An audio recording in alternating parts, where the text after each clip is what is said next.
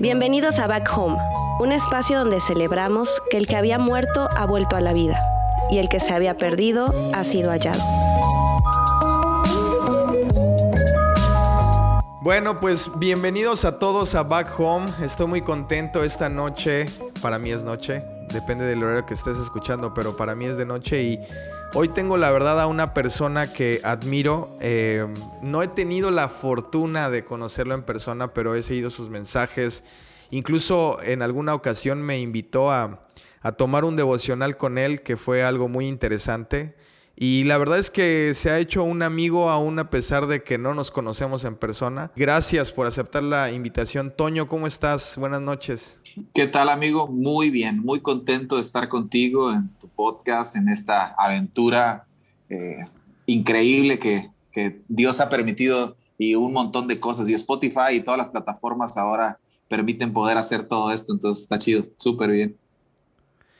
Toño, cuéntanos un poquito, ¿quién eres? Soy un campechano de nacimiento, pero quintanarroense por adopción. Nací en Campeche, tengo 34 años, felizmente casado desde hace casi 8 años. Soy papá de 2 hijas hermosas, vivo con las 3 mujeres más hermosas del universo. Mi esposa Pashi y mis 2 hijas, Ana Jimena y Sofía. Vivo en el mejor lugar del mundo. Tengo el privilegio de ser el pastor de Iglesia Restauración Cancún, que creo que también es del mejor lugar del mundo. Y pues nada, creo que soy un apasionado de la vida y de la oportunidad que Dios puso frente a mí. Y prefiero gastarme la vida en algo que valga la pena que consumírmela. Y pues ese soy yo. Apasionado del fútbol, me encanta el fútbol, disfruto el fútbol. Le voy a los Pumas, el mejor equipo de México, creo, al que también Dios le va, creo también. Y pues. Oye, Toño, pues te quise invitar a que pudieras platicar con nosotros. Como bien has dicho, eres pastor, algo que no mencionaste, pero que también eres escritor de un libro que se llama Mente Renovada. Estuve leyendo acerca de ti y demás, y sé que tú tuviste un periodo fuerte de depresión justo antes de que pudieras tú conocer, pudieras tener tu encuentro personal con Jesús. Y me gustaría que me platicaras un poco este tiempo de depresión, ¿cómo es que tú lo llevas? ¿Cómo es que tú te diste cuenta primero que tenías esta depresión? ¿Y qué es lo que hiciste después para poder llevarla y salir de ella? Fueron cerca de 8 meses, yo tenía alrededor de 20 años, más o menos, estaba por cumplir los 21 en ese espacio, y fueron 8 meses bastante complicados. No crecí en una familia disfuncional, gracias a Dios mis papás estuvieron juntos hasta que mi papá falleció, entonces no tengo problemas de familias disfuncionales, nunca fui un alcohólico, nunca fui un drogadicto, siempre hice deporte, siempre en escuela, siempre con amigos, siempre rodeado de gente, con muchos conocidos. Campeche es un pueblo chiquito, es una ciudad capital, pero es un pueblo, al final tiene una mentalidad un poco extraña. Entonces conoces a todos, llega un momento en el que conoces y te conoce todo el mundo. Entonces había mucha gente rodeándome y al final del día había un vacío enorme en mi corazón. O sea, no es un cliché, es una realidad. O sea, yo sí te puedo decir que yo estaba rodeado de gente todo el día, pero llegaba a mi casa por la noche y me sentía la persona más sola que el mundo pudiera existir, como si no existiera nadie más en el planeta Tierra más que yo. Y era una ansiedad, soledad, tristeza. Ahora, ¿cómo me di cuenta que estaba en depresión? Dejé de comer, dejé de ir a la escuela, estaba en la universidad en aquel entonces, dejé la escuela. No dormía, pasaba días sin dormir, pasaba días sin comer, empecé a ir a psicólogos, tuve tratamiento psicológico, fui a psiquiatras, tuve tratamiento médico, tomé pastillas para el desequilibrio emocional que la depresión produce en el cerebro y todo ese tipo de cosas, estuve medicado un buen rato, asistí a iglesias católicas, las viejitas que siempre están en las iglesias católicas me echaban agua bendita en la cabeza casi 2 o 3 veces a la semana. Iba y me arrodillaba ahí, las viejitas venían y me echaban agua y me decían, ya no llores, muchacho, ya no llores, ya no llores, y me agarraban y me agarraba yo a llorar de la nada. Era una cosa extraña. Y de pronto un día mi mamá conoce a una maestra, que mi mamá es maestra, era maestra y ahora ella es maestra jubilada, y en su escuela trabajaba una maestra que asistía a la iglesia a la que yo comencé a congregarme. Y ella le dijo, mira, hay unos muchachos que platican con los que visitan y platican con los muchachos. ¿Quieres que vayan a ver a Toño? Y mi mamá me preguntó, ¿quieres? Y yo dije, pues ya que me queda. Entonces ya intenté todo, fui a psicólogos, psiquiatras, amigos, fiestas, gente. Ya, pues, ¿qué más? ¿Qué me pueden decir que no haya escuchado? Entonces llegó el chico a mi casa, platicamos un buen rato. Resultó que habíamos jugado fútbol juntos, que teníamos un chorro de amigos en común. Bueno, una historia ahí. Hablamos un montón de horas y nunca hablamos de Jesús ni nada de eso, de la iglesia, nada. Cuando él se iba, me dijo, Toño, Jesús puede cambiar tu vida. Fue todo lo que me dijo. Fue todo lo que me dijo. Fue toda la conversación acerca de Jesús. Y eso se quedó en mi corazón. Se quedó como una semilla ahí. Una semana después, yo estaba en un evento que había organizado la iglesia. Y llegué ahí con el deseo de morirme, y cuando salí de ahí mis ojos habían cambiado, todo había cambiado. ¿Cómo? No tengo las palabras para explicártelo, pero solo sé lo que sentí. O sea, yo llegué ahí vacío y cuando salí de ahí algo estaba llenando mi corazón. Y en ese momento, en esa noche, todo cambió. Mi vida dio un giro de 180 grados. Obviamente me he sentido triste, he tenido pérdidas familiares, murió mi papá, murió mi hermano, murió mi tía la que me creció, murió mi abuelita, y han sido golpes difíciles para mí, pero esos momentos de soledad nunca jamás han vuelto. Dios me entregó mi mamá. Yo tenía una muy mala relación con mi mamá, mala. Mi mamá me decía, ay, Toño, si tus ojos fueran puñales ya me hubieras atravesado. O sea, imagínate cómo veía yo a mi mamá. Y ahora mi relación con ella ha cambiado muchísimo, ha mejorado muchísimo. Nos llevamos muy bien. Ama a mis hijas, ama a mi esposa. Ahora tener una esposa, estar en la iglesia, ser pastor. O sea, la verdad es que estoy viviendo una vida que no imaginé vivir. Soy ingeniero en bioquímica ambiental. Imagínate. O sea, ni al caso con ser pastor, ni nada que ver. Pero... Ese fue el momento clave, esas palabras, Jesús puede cambiar tu vida. Yo siempre he dicho esto, la curiosidad mató al gato. Esas palabras sembraron ahí como curiosidad en mi corazón y me fui de chismoso. La verdad es que fui de chismoso. ¿Qué más puede pasar? Y mira dónde acabé. Yo he estado igual que tú en tiempo de depresión y es una de las cosas más duras que uno puede vivir porque además... Todo el mundo te dice, échale ganas, ¿no? Pero nadie lo está viviendo y nadie está sintiendo lo que tú sientes y nadie sabe por lo que estás pasando. Y ahorita que dijiste que las viejitas te echaban agua bendita, te decían, ya no llores. Estoy seguro que por tu mente pasaban así de, tú ni sabes qué me pasa y tan a la ligera dices algo así, ¿no? Pero yo decía, la verdad es que yo no quiero llorar, ni sé por qué estoy llorando. Pero me salían las lágrimas, lloraba. ¿Cómo empezaste tú ya tu caminar a construir ahora lo que ya, digamos que habías, por ponerlo entre comillas, perdido, ¿no? Es decir, la escuela, tus amigos, el poder incluso recuperar hasta tu propio peso, ¿no? Porque pues dejar de comer te hace perder peso, el poder volver a dormir por las noches, no sé, las horas necesarias. ¿Cómo fue ese proceso después de que viviste esta experiencia? Algunas cosas sucedieron rápido y otras sucedieron un poquito más lento. Yo siempre he pensado que mucho tiempo traté de ser quien otros querían que yo fuera. O sea, yo estaba estudiando ingeniería en bioquímica ambiental porque mi papá tenía una consultoría ambiental, no porque yo quisiera ser ingeniero en bioquímica ambiental.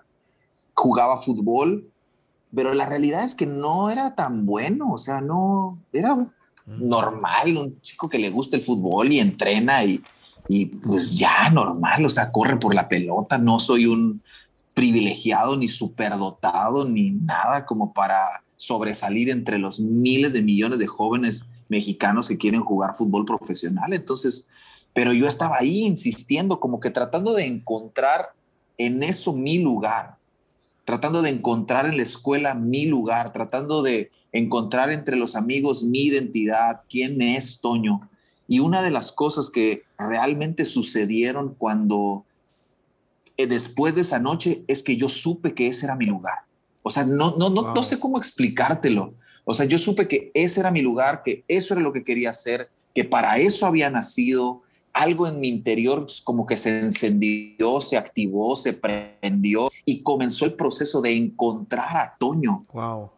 De darme cuenta de que el Toño que estaba viviendo antes de los 21 años no era Toño real, era el Toño construido por las opiniones de otros, era el Toño construido por las decisiones de otros, era el Toño construido por los deseos de otros, era el Toño construido incluso por las frustraciones, fracasos y ansiedades y preocupaciones de Toño. Pero ahora el Toño de hoy es quien Toño en realidad es. Este soy yo.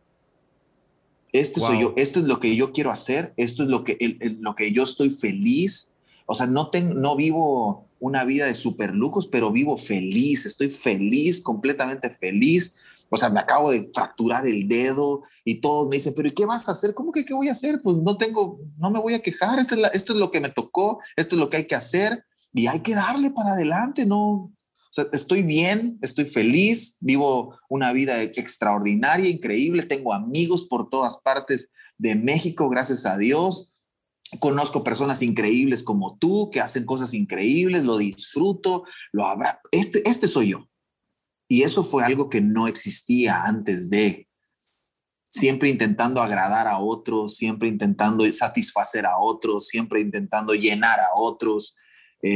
No sé, encontrando aceptación a través de hacer las cosas para caer bien. O sea, no sé si alguien se ha sentido así alguna vez, que tienes que hacer ciertas cosas para ser aceptado en el grupo. Y ahora no tengo ninguna necesidad de hacer absolutamente nada de eso, porque sé quién soy, sé lo que tengo y sé lo que puedo hacer. Entonces no tengo ninguna necesidad de hacer absolutamente nada para encajar en ningún lugar. O sea, soy yo y listo. Si me quieren, bien. Si no me quieren, pues también. Allá de Dios se lo pierden. No soy monedita de oro para caerle bien a todos, pero creo que habrá un lugar que me abrirá las puertas y podrá disfrutar de quién es en realidad Toño, sin preocuparse de que Toño tenga que cambiar para encajar. Entonces, eso fue de las cosas que me ayudaron a Mente Renovada. En uno de los capítulos hablo acerca de la importancia de la identidad. Si tú sabes quién eres, sabes lo que puedes hacer, y si sabes lo que puedes hacer, sabes lo que puedes lograr.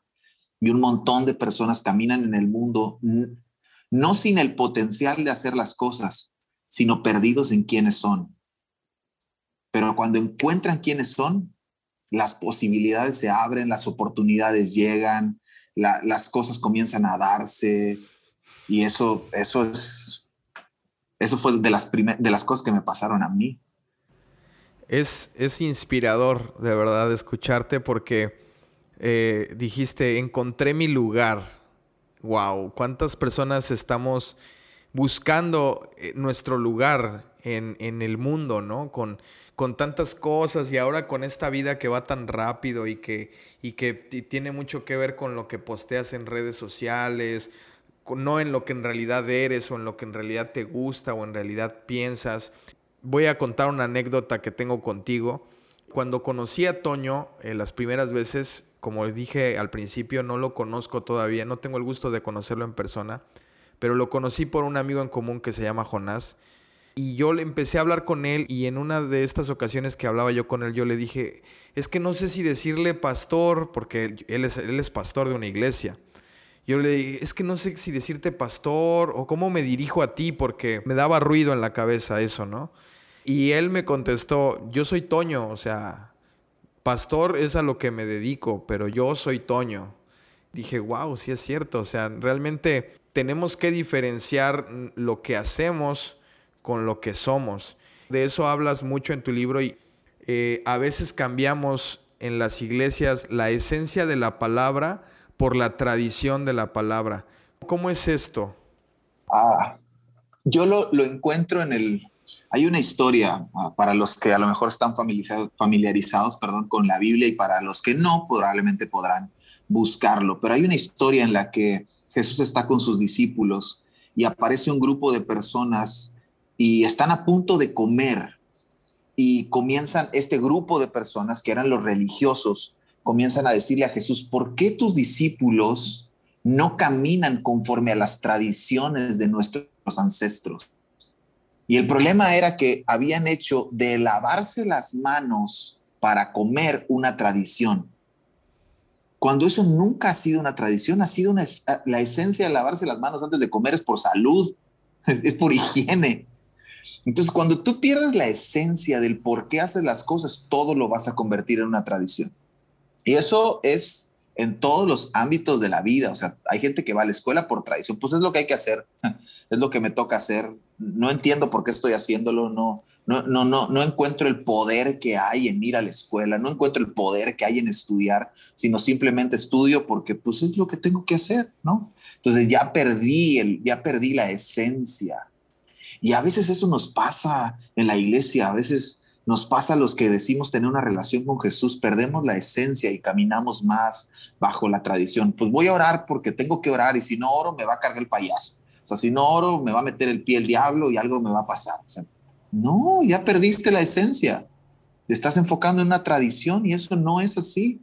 Jesús y Dios no tiene por qué respaldar una tradición. Él va a respaldar nuestro compromiso, nuestra relación genuina, personal y profunda con Él. No una tradición. Y además, yo pienso esto. Dios es Dios. Y Dios puede hacer lo que quiera. Y Dios puede saltarse todas nuestras tradiciones para hacer lo que Él quiere hacer. Pero si yo creo que a través de mis tradiciones, por ejemplo, de pronto te topas con algunos que dicen, está complicado todo esto, hay que ayunar. ¿Por qué? ¿Por qué tengo que ayunar para que se destrabe algo? O sea, no.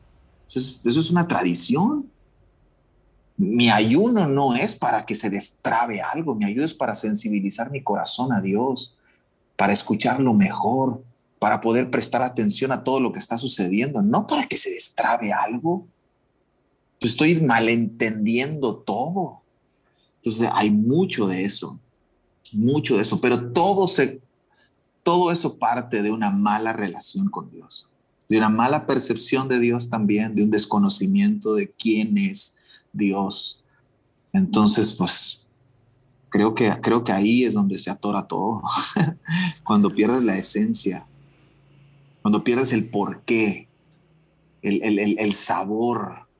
Por eso Jesús decía, cuando la sal ha perdido su sabor, ya no tiene sentido. Escuché que en una predicación decías, y era justo esto que estás comentando, ¿no? Que a veces nos vamos más por las tradiciones que por la esencia de lo que es la palabra de Dios en general, sin entrar en algún punto en específico, en algún punto que tengamos como tradición en la iglesia evangélica. Pero lo que yo quisiera preguntarte es, ¿tú crees que el haber pasado por esta situación de depresión y de tener un encuentro así de impactante con el Espíritu Santo y después poder decir, este soy yo, a partir de hoy, Toño es esto, y va a seguir haciendo lo que le gusta, a la fecha sigues jugando fútbol, eres pastor de una iglesia bastante renovada de pensamiento desde mi punto de vista, por lo que yo veo y demás? ¿Tú crees que tuvo que pasar estas cosas para que tú pudieras tener como esta forma de alguna manera disruptiva de ser o de llevar el ministerio que ahora tienes? Sí, claro, por supuesto. Por supuesto que sí. O sea, yo sí creo que todo lo que he vivido está ayudando a todo lo que estoy haciendo ahora. Por supuesto que sí. Porque recuerdo hace varios años un chico se acercó conmigo y me empezaba a decir que todas las cosas que yo decía estaban mal. Así, literalmente así me lo dijo. Todo lo que tú dices está mal. Es del diablo. No es así. Y yo le dije, mira, tú puedes decirme todo lo que quieras. con todos los textos bíblicos que quieras, con todos los historiadores y teólogos y libros que quieras, pero tus palabras no van a cambiar mis experiencias. Lo que yo he vivido, no hay manera de que me lo quites. Ahora, tú no me puedes convencer a mí y yo no te quiero convencer a ti.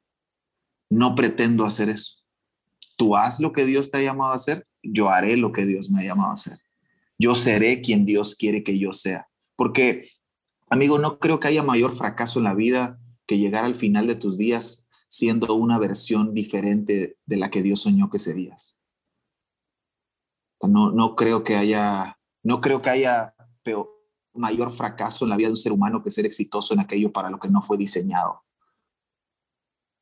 Creo que el éxito de nuestra vida está en ser quien Dios soñó que seríamos, en hacer lo que Dios soñó que seríamos. Y eso a lo mejor puede ser, la gente puede estar diciendo, sí, bueno, pero usted es pastor y usted sabe, y yo que no tengo ni idea. Es bien sencillo. Dios nos diseñó para servir. Dios nos diseñó para ayudar. Dios nos diseñó para ser generosos. Dios nos diseñó para darnos a otros. Dios nos diseñó para brindar ayuda a otros. Si tú y yo no estamos siendo de ayuda a otros, si tú y yo no estamos siendo de inspiración a otros, si tú y yo no estamos desafiando a otros, simplemente no estamos haciendo nada, porque para eso fuimos diseñados. Y eso hay miles de formas de hacerlo. Miles de formas de hacerlo.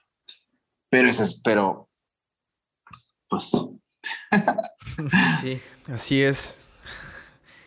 Y Toño, háblame un poco de tu libro. ¿De dónde surge la necesidad de escribir un libro? Porque sé que conociendo lo que he investigado de ti, lo que hemos platicado, sé que no lo hiciste para que fuera un bestseller, ni tampoco lo hiciste para sostenerte de la venta de tus libros. Sin embargo, escribiste un libro, cosa que no es fácil. Bueno, creo yo que no es fácil. ¿Por qué escribiste ese libro y cuál era el propósito de hacerlo? Hace varios años nuestra iglesia comenzó un proceso de construcción. Empezamos a ampliar nuestra iglesia en Campeche. Y un día estaban todo derrumbado así atrás en un área donde ahora hay gradas. Y fue muy fuerte el pensamiento que vino a mi corazón, a mi mente, y era este: antes de construir tendrás que destruir. Entonces, siempre cuando tú ves un proceso de construcción, siempre se aplana el terreno, se cortan los árboles, se arrancan las piedras, se hace un proceso que a lo mejor no se llama así, pero al final es una demolición, es una destrucción para comenzar a trabajar en una nueva construcción. Entonces, ahí comenzó Mente Renovada, sin saber que eso iba a terminar siendo un libro. Y honestamente, no quiero hacerme famoso con el libro, no quiero hacerme millonario con el libro. Yo escribí ese libro para sacarlo de mi cabeza, porque creo que la mente funciona como una memoria USB. Puede almacenar un montón de cosas, pero al mismo tiempo tiene la capacidad de eliminar cosas, encarpetar cosas, de borrar y sacar y volver a poner. Cosas que sirven, cosas que no sirven, cosas que no necesitas, cosas que necesitas. O no sé si te ha pasado que de pronto vas en la calle y empiezas a cantar, está sonando una canción y le empiezas a cantar y tú dices, ¿de dónde saqué esa canción si no la estoy escuchando? Está en mi subconsciente o está en mi inconsciente, está ahí metida. Entonces esas cosas, imagínate, si tenemos una canción, ¿cuántos traumas o cosas que queremos seguir cargando están ahí? Y entonces Mente Renovada lo que hace es ayudarnos en ese proceso de eliminar las cosas que no producen, no que sean malas, sino que para esta temporada ya no están produciendo lo que es necesario para dejar las cosas que sí van a producir. Una de las cosas que me ayudó mucho fue la historia donde Jesús dice, nadie sirve vino nuevo en un odre viejo, porque se pierden los dos. Entonces el problema no es lo que Dios quiere enviar sobre la tierra, el problema no es lo que Dios quiere hacer con el ser humano, el problema no es lo que Dios quiere hacer con la iglesia, el problema es dónde lo pone. ¿Cuál es el depósito? ¿Qué es lo que va a recibir lo que Dios quiere enviar? Tiene que estar listo, porque si no se va a terminar perdiendo los dos. Una buena idea en un mal lugar termina siendo un arma nuclear, por ejemplo. ¿No? O sea, pero una buena idea en un buen lugar puede salvar de la muerte a alguien. Sí. Entonces, el problema no es lo que Dios quiere hacer, el problema es dónde lo pone. Entonces ahí nace Mente Renovada. Luego escucho a un pastor al que escuchaba muchísimos, lo escuché por muchos años, hace años, y él habla de cuatro cosas, pero tres más fuertes que la última, y son tipos de mentalidades que están dentro de la iglesia. Y él las llama mentalidad de ancianos, mentalidad de escribas y mentalidad de fariseos. Y es el pasaje donde Jesús comienza a decir que le era necesario ir a Jerusalén y padecer y morir y resucitar al tercer día. Y Pedro se acerca con él y le dice: maestro, ¿no tienes una mejor idea? O sea, ¿por qué tienes que ir a morir? ¿No hay un mejor plan para todo eso? Y ahí es donde escuché yo eso y dije: Dios mío, qué increíble. Y comencé a estudiar de eso, a investigar. ¿Por qué los habrá llamado mentalidad de fariseos? ¿A qué se refería? Comencé a estudiar quiénes eran los fariseos, comencé a estudiar quiénes eran los escribas, comencé a estudiar por qué los llamó, por qué la mentalidad de ancianos, quiénes eran los ancianos y eran los que se aferraban a las tradiciones, quiénes eran los escribas, los que perseguían a Jesús solamente para acusarle, escuchando todo lo que decía para ver qué había dicho mal. Ah, ¿por qué dijo esto? ¿Dónde dice la Biblia esto? ¿Por qué están hablando? Gente así en nuestras iglesias. Y los fariseos, que eran una bola de hipócritas. Hipócrita no es el que te abraza y te clava un cuchillo por la espalda, sino hipócrita era el que aprendía una actuación. Se ponían una máscara para ocultar su verdadera identidad y que el mundo los conociera con otra cara. Entonces, esa mentalidad son los que han aprendido el método, saben cuándo llorar, saben cuándo reír, se pueden mover de lugar en lugar y contar la versión que quieran y todo mundo les va a creer porque tienen una máscara. Que para mí esa es de las mentalidades más complicadas de derribar. Entonces Mente Renovada nace de eso, de mi deseo de que la iglesia pueda entender que estamos llamados no a resistir solamente los embates del mundo y los golpes de la sociedad y que somos esto y somos lo otro, sino estamos para hacer luz, para hacer retroceder a todo eso, pero no lo podemos hacer con una mentalidad sin renovación. Y el proceso de renovar la mente es un proceso que nos va a llevar a destruir, es un proceso que nos va a llevar a desaprender, es un proceso que nos va a llevar a hacernos preguntas, es un proceso que me va a llevar a cuestionar por qué estoy haciendo las cosas, cómo las estoy haciendo, cuál es mi verdadera intención, cuál es mi verdadera motivación, quién soy. También creo que la mentalidad determina la visión. O sea, como está mi mente, veo las cosas. O sea, alguien me estaba contando una anécdota, unas cosas que estaban preocupándole en su casa y yo le digo, pues es que la verdad, el que tiene una mente cochina, todo lo ve cochino. Pues el que tiene una mente sucia, todo lo ve sucio. El problema no es que esté sucio, sino que yo así lo veo, así. Esa es mi mentalidad. Entonces mi mentalidad determina todo lo que veo, cómo lo veo. Entonces eso es básicamente Mente Renovada. No, sabes que he hablado, estos últimos meses han sido los meses que más he hablado de Mente Renovada. Después de que escribí el libro, al menos en mi iglesia, por ejemplo, en Campeche, la iglesia que nos vio nacer, que nos envió para acá, para Cancún, en 2 años que tiene Mente Renovada de haber sido impreso por primera vez, yo no había predicado nunca eso hasta hace 2 semanas. Nunca. No había hablado nada de eso. No había hablado nada de eso. Grabé un curso con la editorial que tiene ahora el libro. Hay 22 videos en una página ahí, que es un curso que acompaña el libro, cortitos, videos de 5 minutos. Ahora, pues estamos hablando aquí de Mente Renovada. Me invitaron a una entrevista en los Estados Unidos para hablar del libro y como que ha ido creciendo, pero nunca fue la intención. O sea, mi corazón es que podamos entender que Dios se nos puede salir de la caja. Que la renovación necesitamos que renovar la mente te va a hacer darte cuenta que Dios se va a salir de la caja. Dios no tiene que hacer lo que yo creo que Dios tiene que hacer. Dios no tiene que hacer lo que yo quiero que Dios haga. Dios hará lo que Él ha decidido hacer. Y yo tengo que estar bien con eso. Necesitamos renovar nuestra mente de todo lo que acabas de decir, de una mentalidad de anciano, de escriba y sobre todo de fariseo, porque desafortunadamente yo creo, y no es por tirarle a la iglesia ni a los pastores ni nada, esa no es mi intención nunca, pero sí habemos muchas personas que fuimos lastimadas en algún momento por pastores o por iglesias donde no puedes decir, ¿sabes qué? Pues yo la neta tengo este problema, no sé, con el alcohol o con las drogas o con la pornografía o con cualquier cosa, porque entonces en lugar, dicen que te van a ayudar, pero te ponen un dedo, ¿no? Encima. Y entonces empiezas justo a ocultarlo y no lo sacas, lo guardas, porque sabes que eso va a implicar que te señalen, que te juzguen, y que en lugar de abrazarte y de decirte no estoy de acuerdo con esto, pero algo podemos hacer para que esto cambie, te sientes juzgado y es complicado, ¿no? Yo lo veo en muchos lugares y es la verdad una tristeza, porque estoy seguro que Dios lo que quiere es todo lo contrario, ¿no? Quiere hacernos libres de todo y poder hablar como decías hace un momento, me encantó, somos libres para hacer lo correcto, pero nace de ti, o sea, porque la realidad es que el pastor ni nadie va a estar ahí para verte.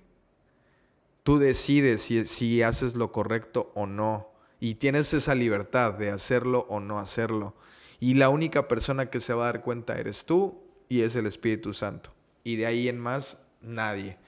Entonces sí es tan importante como poder afirmar que son las cosas que nos convienen a nosotros y que lo hacemos por nosotros mismos primero, para después justamente poder volcarnos hacia otros y decirle, hey, o sea, yo también pasé por esta situación y yo creo que Dios te puede ayudar así, o yo te puedo apoyar así, etcétera. Falta tiempo para poder platicar contigo, Toño. De verdad, creo que eres una persona con mucha sabiduría de parte de Dios.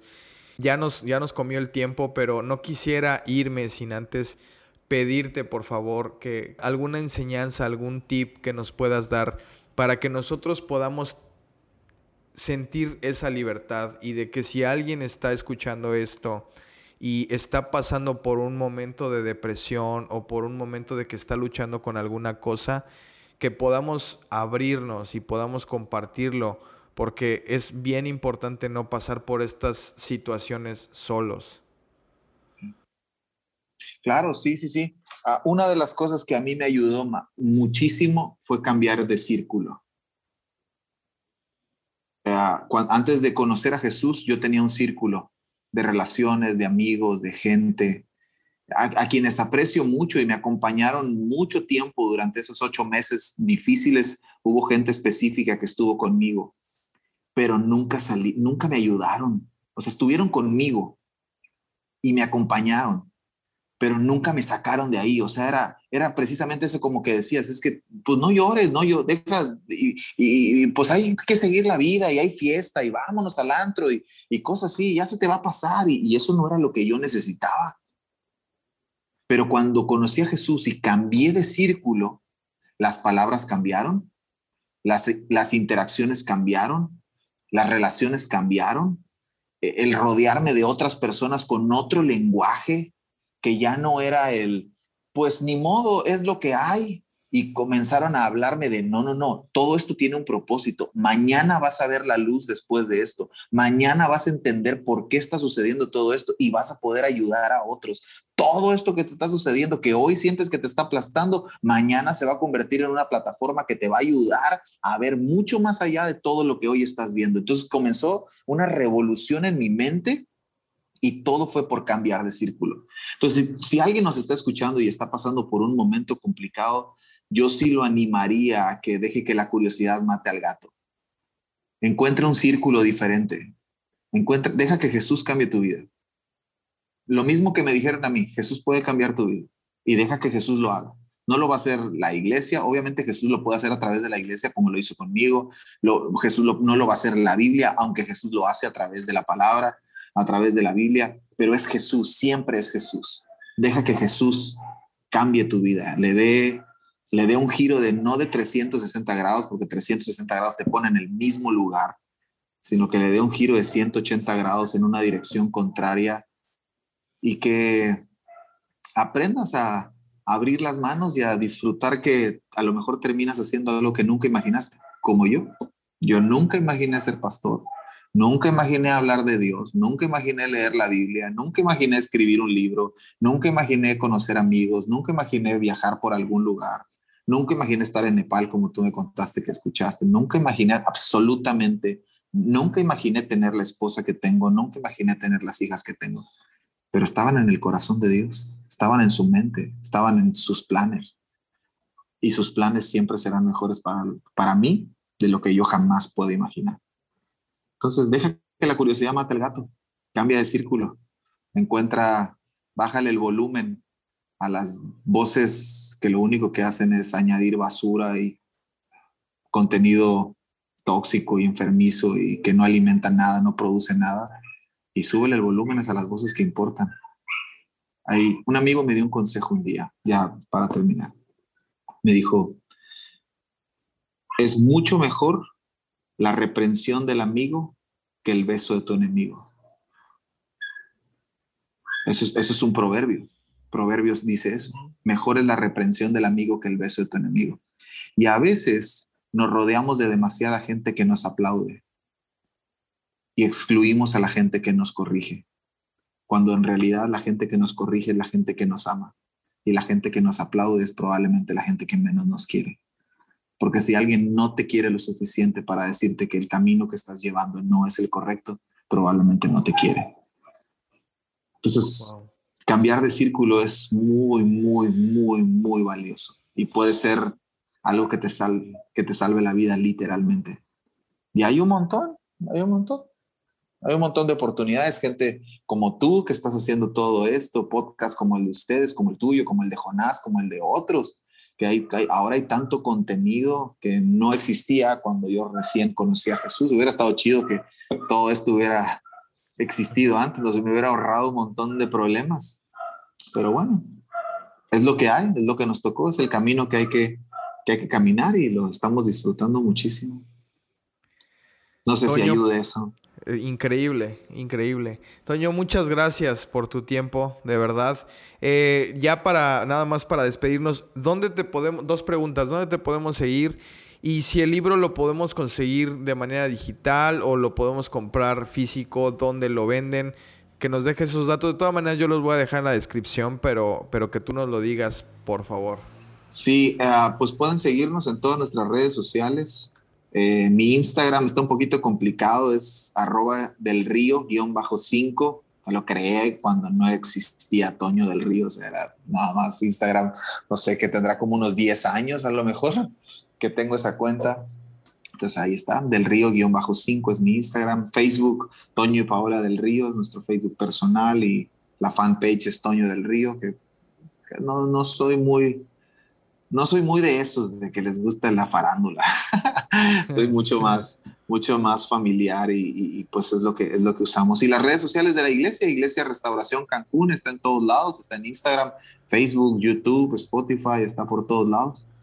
Y pues ahí pueden seguirnos. El libro está en www.e-ser.online. Así se llama la plataforma de la editorial Redime, que es la que tiene el libro, y ellos lo están vendiendo digital, tiene un costo digital, y además está el curso ahí, en la plataforma de e-ser.online,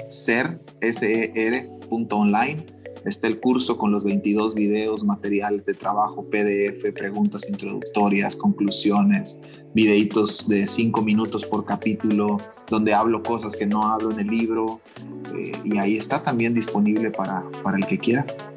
Y pues ya. Muy bien, muchas gracias, Toño, un placer, y bueno, espero que otra ocasión podamos volver a platicar. Amigo, cuando gustes, yo feliz. Abrazo a todos, saludos, bye.